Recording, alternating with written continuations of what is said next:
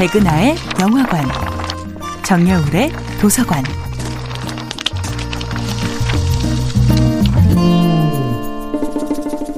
안녕하세요. 여러분과 아름답고 풍요로운 책 이야기를 나누고 있는 작가 정여울입니다.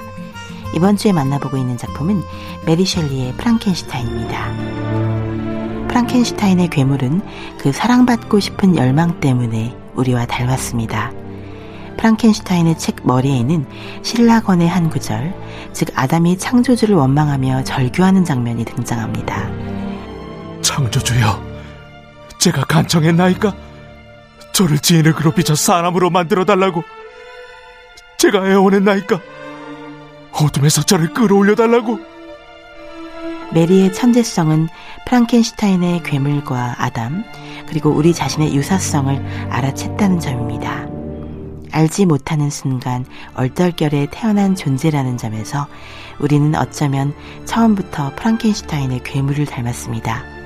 창조주에게 간청하지도 않았는데 엉겁결에 태어나버린 우리는 생의 이유를 알지 못한 채 매일매일 생의 이유를 창조해야 할 의무를 부여받은 것이 아닐까요?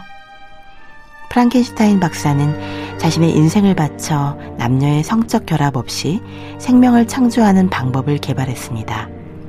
하지만 인간의 시체에서 뽑아낸 각종 잔해를 조합해 만든 괴물은 결정적으로 너무 끔찍한 외모를 지닌 생명체였습니다. 박사는 태어난 아기를 안아보거나 이름을 붙여주기는 커녕 괴물 아기가 태어나자마자 냅다 도망칩니다. 괴물은 인간의 가족을 몰래 엿보며 그들의 대화를 통해 인간의 언어를 배우고 인간의 문학과 철학과 역사를 독학으로 마스터하는 천재적 재능을 발휘합니다.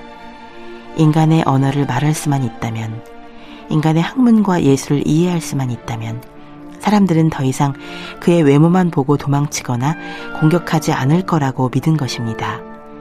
하지만 그의 지극히 정상적인 예측은 빗나가고 맙니다. 사람들은 그의 말 따위는 전혀 들어주지 않습니다. 그는 아버지를 만나 부탁하고 싶어집니다. 나와 똑같은 나를 꼭 닮은 나의 연인을 만들어 달라고.